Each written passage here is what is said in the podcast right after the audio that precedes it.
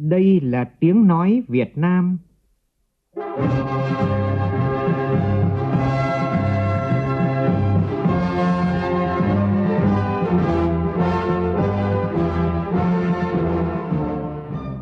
là tiếng nói Việt Nam,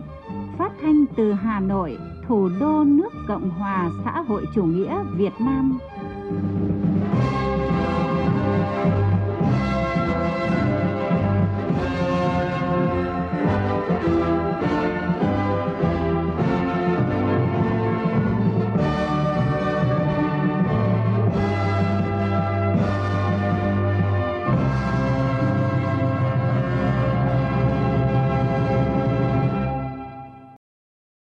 Kính chào quý vị và các bạn. Mời quý vị và các bạn nghe chương trình Thời sự sáng của Đài tiếng nói Việt Nam. Hôm nay là Chủ nhật ngày mùng 9 tháng 7, tức ngày 22 tháng 5 năm Quý Mão. Chương trình có những nội dung chính sau đây.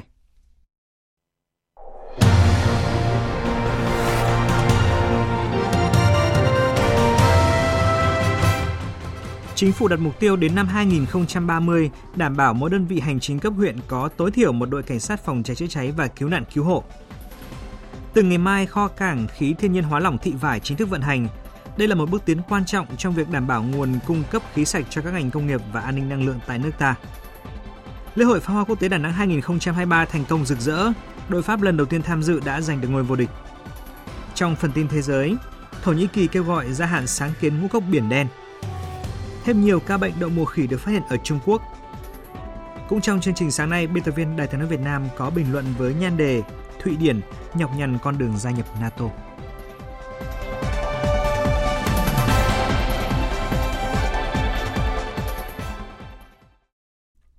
Bây giờ là nội dung chi tiết. Thủ tướng Chính phủ Phạm Minh Chính vừa ký ban hành quyết định phê duyệt quy hoạch hạ tầng phòng cháy và chữa cháy thời kỳ 2021-2030, tầm nhìn đến năm 2050. Một số nội dung đáng chú ý trong quy hoạch như sau. Mục tiêu đến năm 2030 phát triển hạ tầng phòng cháy và chữa cháy đồng bộ, hiện đại, phù hợp với điều kiện Việt Nam, tiến tới đạt tiêu chuẩn của các nước tiên tiến trên thế giới, xây dựng mạng lưới trụ sở doanh trại công trình phục vụ phòng cháy chữa cháy, trong đó ưu tiên bố trí trụ sở các đơn vị phòng cảnh sát chữa cháy và cứu hộ cứu nạn tại các khu vực đô thị, các khu vực trọng điểm về phòng cháy và chữa cháy, đảm bảo mỗi đơn vị hành chính cấp huyện có tối thiểu một đội cảnh sát phòng cháy chữa cháy và cứu nạn cứu hộ. Quy hoạch cũng đặt ra nhiệm vụ nghiên cứu thí điểm, thành lập và bố trí địa điểm hoạt động cho đội phòng cháy chữa cháy và cứu nạn cứu hộ tình nguyện tại các khu đô thị, khu dân cư, làng nghề, cụm gia đình hoạt động kinh doanh dịch vụ. Quy định nêu rõ nhu cầu vốn đầu tư hạ tầng phòng cháy và chữa cháy, mạng lưới trụ sở, doanh trại, công trình, hệ thống thông tin liên lạc cho lực lượng cảnh sát phòng cháy chữa cháy và cứu nạn cứu hộ đến năm 2030, dự kiến khoảng hơn 89.000 tỷ đồng từ nhiều nguồn – trong đó chủ yếu là nguồn ngân sách nhà nước. Văn phòng Chính phủ vừa ban hành thông báo kết luận của Phó Thủ tướng Chính phủ Trần Lưu Quang tại hội nghị trực tuyến với các tỉnh thành phố vùng đồng bằng sông kiều Long liên quan đến việc chống khai thác hải sản bất hợp pháp không theo quy định và không khai báo EU. Phó Thủ tướng Chính phủ Trần Lưu Quang yêu cầu các bộ ngành địa phương có liên quan tập trung lãnh đạo chỉ đạo hành động quyết liệt, thực hiện các nhiệm vụ trước mắt, các giải pháp trọng tâm chống khai thác EU, chuẩn bị kỹ kế hoạch nội dung làm việc với đoàn thanh tra của Ủy ban châu Âu lần thứ tư, phân đấu mục tiêu đến tháng 10 năm nay gỡ cảnh báo thẻ vàng. Phó Thủ tướng giao Bộ Công an khẩn trương củng cố hồ sơ đưa ra truy tố các đối tượng môi giới móc nối đưa tàu cá ngư dân Việt Nam đi khai thác bất hợp pháp ở vùng biển nước ngoài. Với quyết tâm cao của cả hệ thống chính trị, hiện tỉnh Bến Tre đang quyết liệt thực hiện các biện pháp chống vi phạm EU, kiên quyết xử lý các trường hợp vi phạm, trong đó có việc phân công cán bộ, đảng viên thuộc các đoàn thể địa phương phụ trách trực tiếp hỗ trợ từng chủ tàu kiểm soát, quản lý tàu cá khai thác trên biển. Phóng viên Nhật Trường thông tin.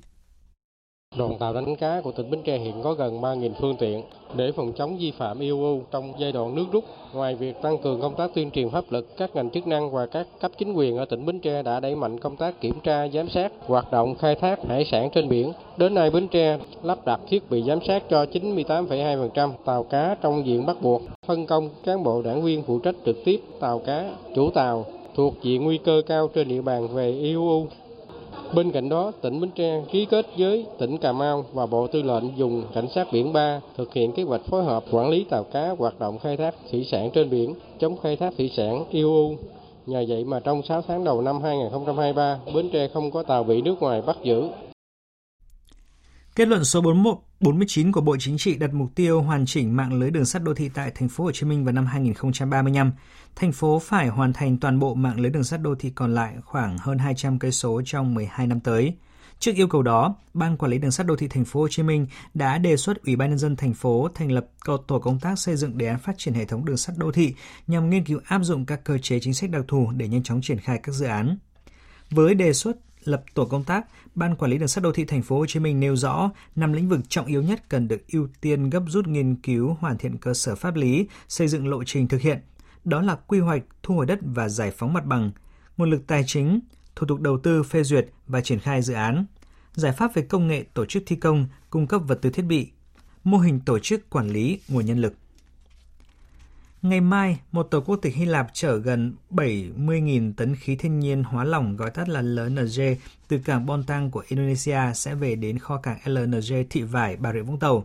Đây là một bước tiến quan trọng trong việc đảm bảo nguồn cung cấp khí sạch cho các ngành công nghiệp và an ninh năng lượng tại Việt Nam. Kho cảng LNG Thị Vải được coi là một dự án quan trọng và mang tính chất tiên phong, đóng góp vào việc phát triển ngành công nghiệp khí hóa lỏng tại Việt Nam. Dự án có mục tiêu bổ sung nguồn cung khí cho các khách hàng tiêu thụ, bao gồm nhà máy điện Nhân Trạch 3 và 4, các khách hàng công nghiệp và đáp ứng một phần lượng khí thiếu hụt trong nước sau năm 2022. Nhà máy điện Nhân Trạch 3 và 4 là hai dự án nhà máy điện sử dụng khí LNG để sản xuất điện – Dự án kho chứa LNG Thị Vải sẽ đảm bảo cung cấp khí cho hai nhà máy này, đảm bảo hoạt động ổn định và liên tục của hệ thống điện. Ngoài ra, dự án cũng hướng đến cung cấp khí cho các khách hàng công nghiệp khác, giúp đáp ứng nhu cầu sử dụng khí của các ngành công nghiệp trong khu vực. Đặc biệt, dự án kho chứa LNG thì phải cũng có vai trò bù đắp một phần lượng khí thiếu hụt trong nước sau năm 2022. Điều này có ý nghĩa quan trọng trong việc đảm bảo ổn định và đáp ứng nhu cầu năng lượng của đất nước. Hôm nay là ngày du lịch Việt Nam. Lịch sử phát triển du lịch Việt Nam bắt đầu từ ngày 9 tháng 7 năm 1960 với sự kiện thành lập Công ty Du lịch Việt Nam thuộc Bộ Ngoại thương.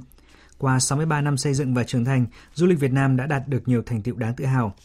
Hiện nay, lượng tìm kiếm về du lịch Việt Nam tăng nhanh top đầu thế giới. Sự tăng trưởng của ngành du lịch Việt Nam đã chứng minh cho niềm tin về sự phục hồi và phát triển mạnh mẽ. Cùng đó, đã và đang từng bước khẳng định vị trí, vai trò quan trọng trong phát triển kinh tế xã hội, góp phần tạo việc làm, xóa đói giảm nghèo, đảm bảo an sinh xã hội, bảo tồn, phát huy giá trị văn hóa, khẳng định hình ảnh, vị thế và uy tín của Việt Nam.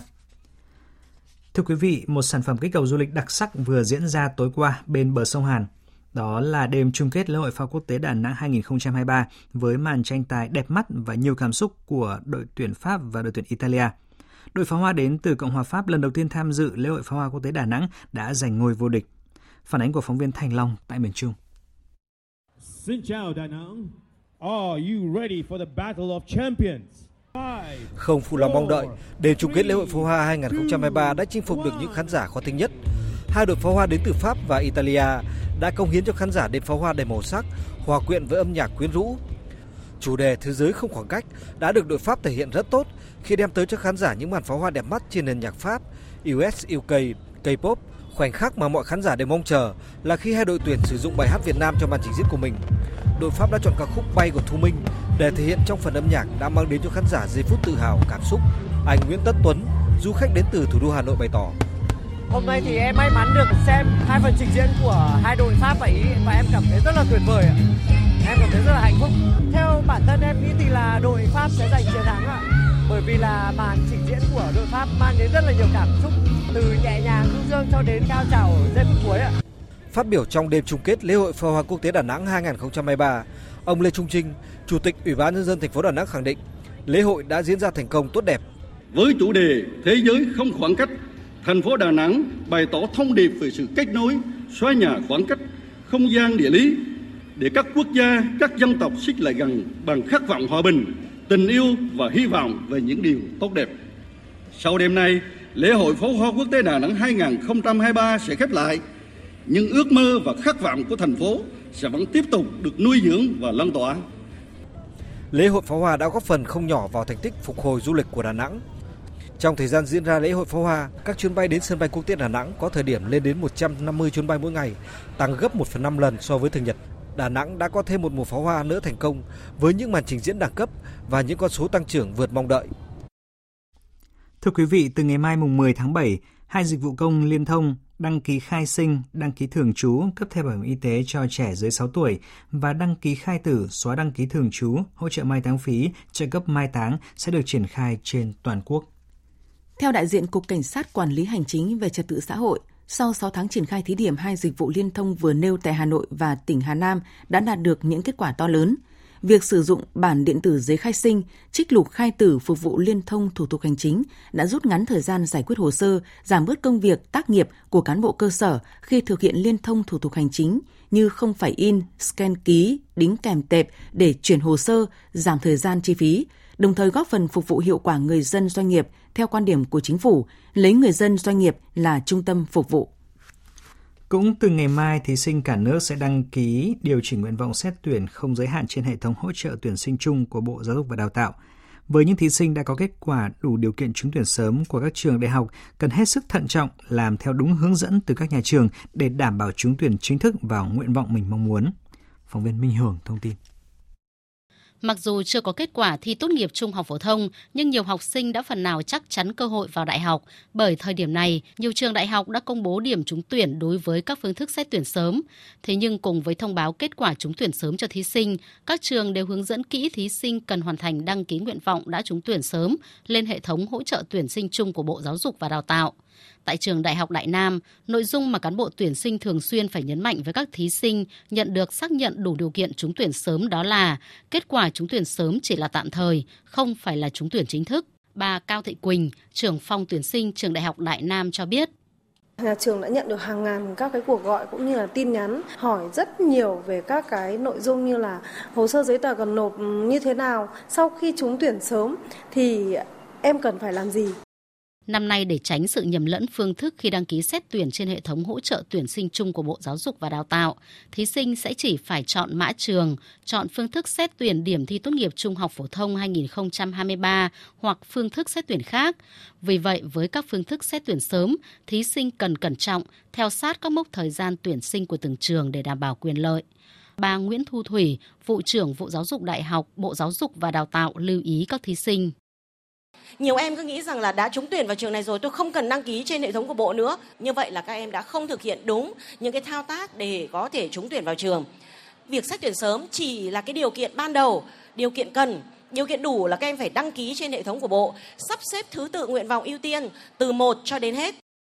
Thời gian đăng ký nguyện vọng xét tuyển lên hệ thống hỗ trợ tuyển sinh chung của Bộ Giáo dục và Đào tạo kéo dài từ ngày 10 tháng 7 đến hết ngày 30 tháng 7. Trong khoảng thời gian này, thí sinh được đăng ký điều chỉnh nguyện vọng xét tuyển không giới hạn. Tuy vậy, các trường đại học cũng khuyến cáo thí sinh tìm hiểu kỹ về các điều kiện quy định tuyển sinh của từng ngành, từng trường mà mình đặt nguyện vọng đăng ký xét tuyển để không xảy ra sai sót đáng tiếc.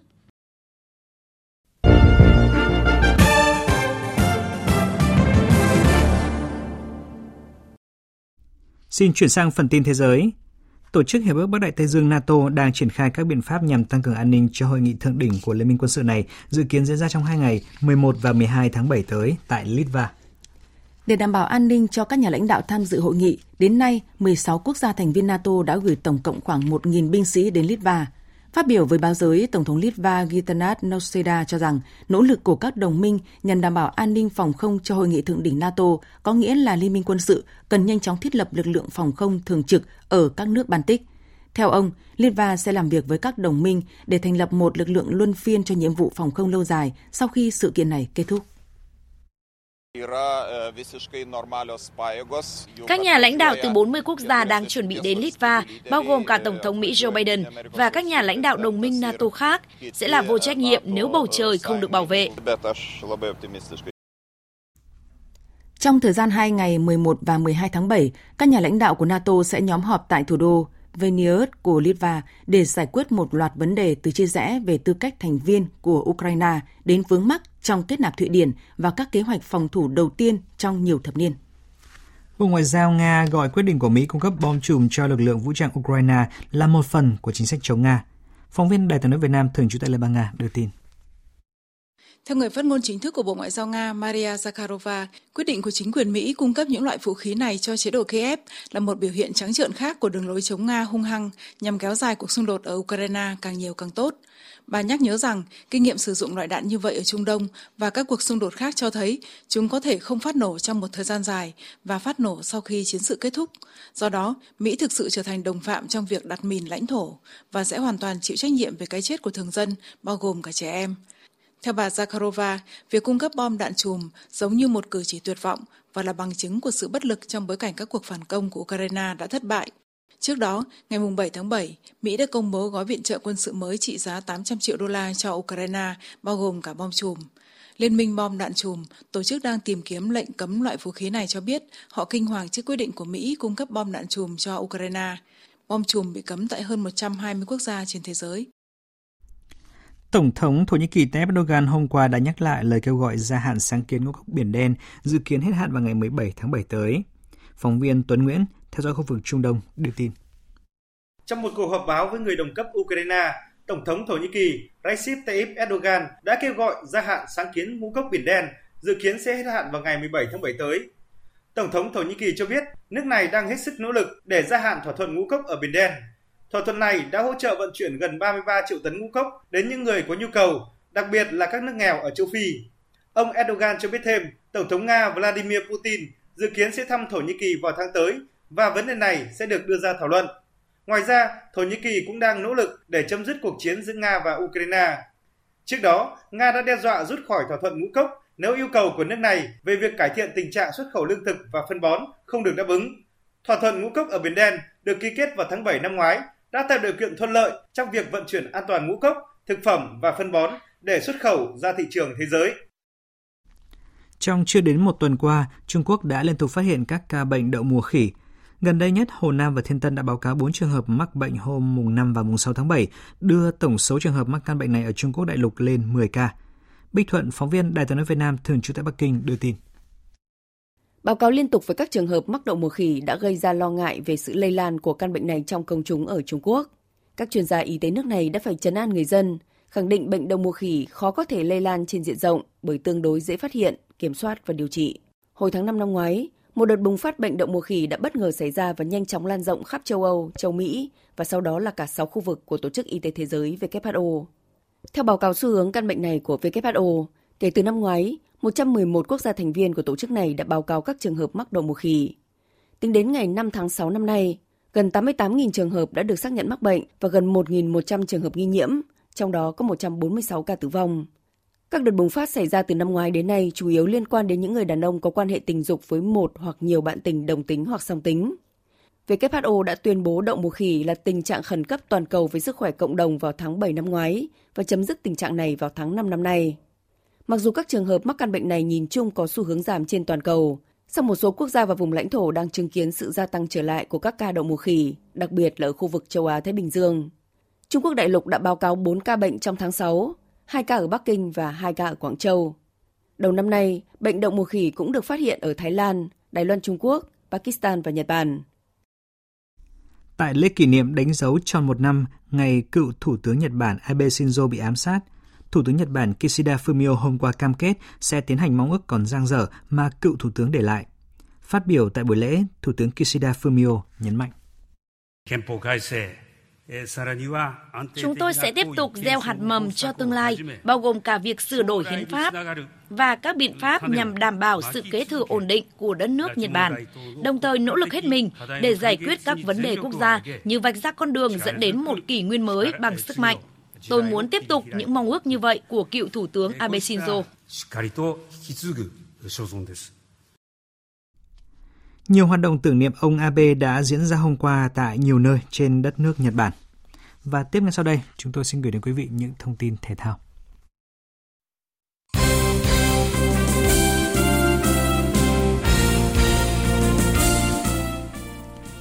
Cục Thể dục Thể thao, Bộ Văn hóa Thể thao và Du lịch, Hiệp hội Thể thao dưới nước Việt Nam, Sở Văn hóa và Thể thao Đà Nẵng vừa phối hợp tổ chức khai mạc giải bơi lặn vô địch trẻ quốc gia năm 2023. Các vận động viên tranh tài ở hai nội dung thi đấu, môn bơi tranh 128 bộ huy chương cho cả nam và nữ, môn lặn tranh 62 bộ huy chương cho cả nam và nữ. Trước khi bước vào giai đoạn vòng bảng của ngày hội bóng đá nữ lớn nhất hành tinh, thầy trò huấn luyện viên Mai Đức Chung sẽ có hai trận giao hữu với đội tuyển New Zealand và Tây Ban Nha. Theo kế hoạch, Màn so tài giữa đội tuyển nữ Việt Nam và New Zealand sẽ diễn ra vào lúc 17 giờ 30 ngày mai, mùng 10 tháng 7, tức là vào lúc 12 giờ 30 theo giờ Việt Nam trên sân Marlin Park. Trước trận đấu thì đội trưởng Ali Riley của New Zealand nhấn mạnh rằng là trận giao hữu với đội tuyển Việt Nam sẽ có tác động lớn đến hành trình của đội tuyển nữ New Zealand tại World Cup nữ 2023. Hội đồng Olympic châu Á đã công bố quyết định chọn thành phố Cáp Nhĩ Tân, thủ phủ của tỉnh Hắc Long Giang, miền Đông Bắc Trung Quốc là nơi đăng cai Đại hội thể thao mùa đông châu Á 2025. Đây sẽ là lần thứ hai thành phố Cáp Nhĩ Tân đăng cai Đại hội thể thao mùa đông châu Á sau lần đầu tiên là năm 1996. Đây cũng là lần thứ ba sự kiện thể thao này được tổ chức tại Trung Quốc.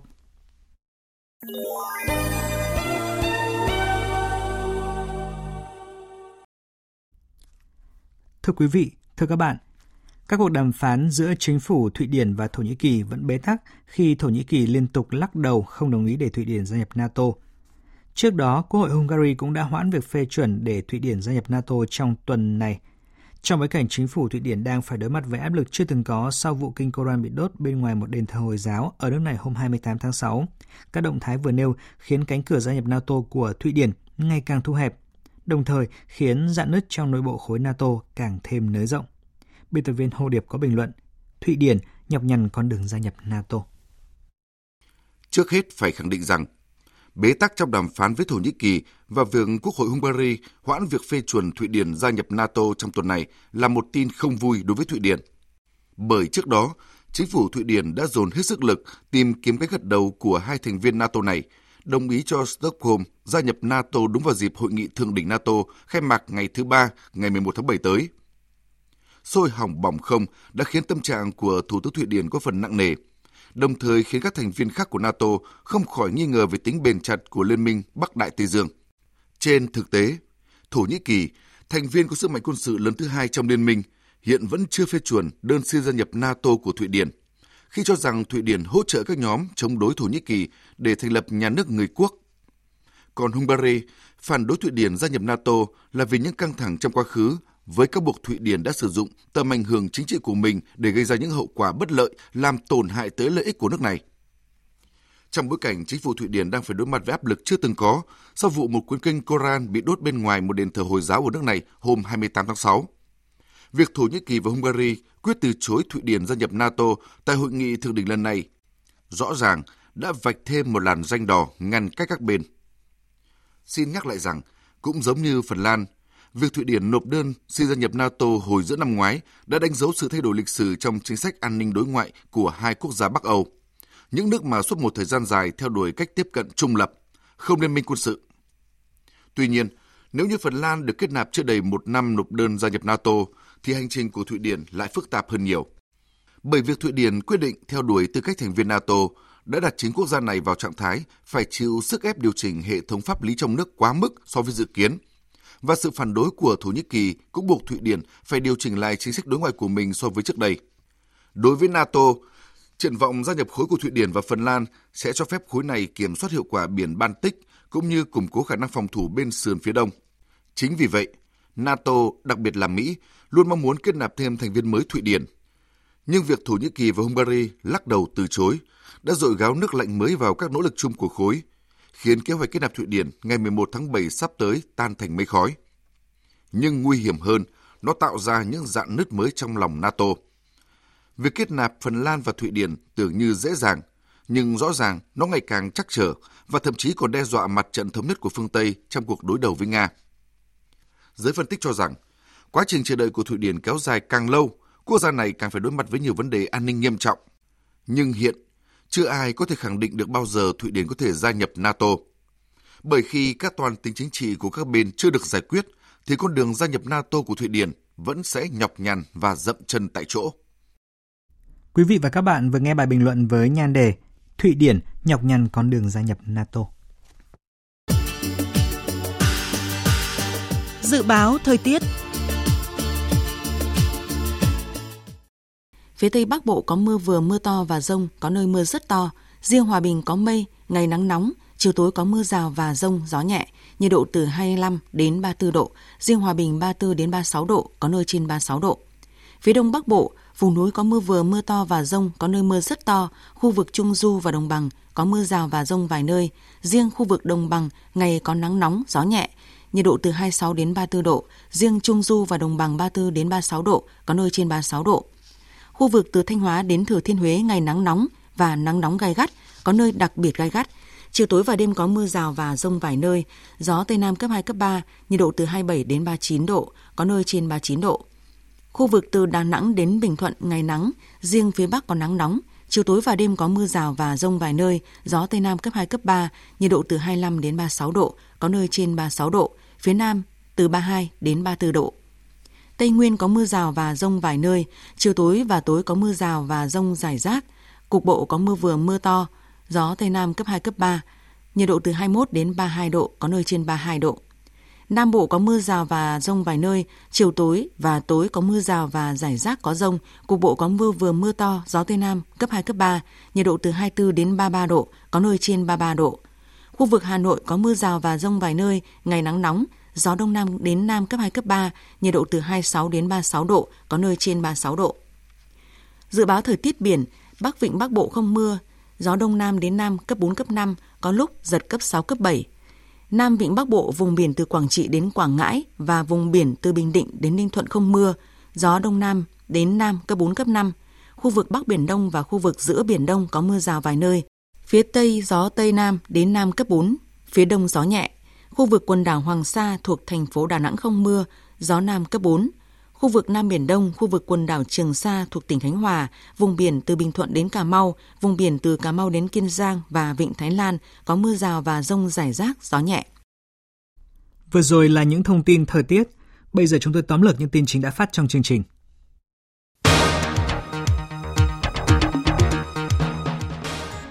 Trong quy hoạch hạ tầng phòng cháy và chữa cháy thời kỳ 2021-2030, tầm nhìn đến năm 2050 vừa được Thủ tướng Chính phủ phê duyệt. Mục tiêu đến năm 2030 đảm bảo mỗi đơn vị hành chính cấp huyện có tối thiểu một đội cảnh sát phòng cháy chữa cháy và cứu nạn cứu hộ.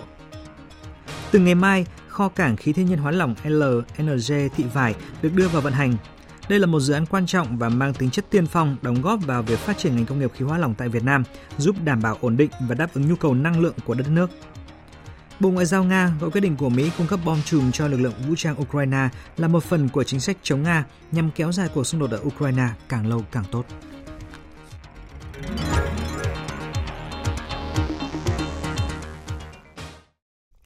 Thời lượng dành cho chương trình Thời sự sáng nay đến đây đã hết. Chương trình do các biên tập viên Hoàng Ân và Nguyễn Kiên biên soạn và thực hiện với sự tham gia của phát thanh viên Hồng Huệ, kỹ thuật viên Uông Biên, chịu trách nhiệm nội dung Hoàng Trung Dũng, Xin kính chào tạm biệt và hẹn gặp lại quý vị trong những chương trình sau.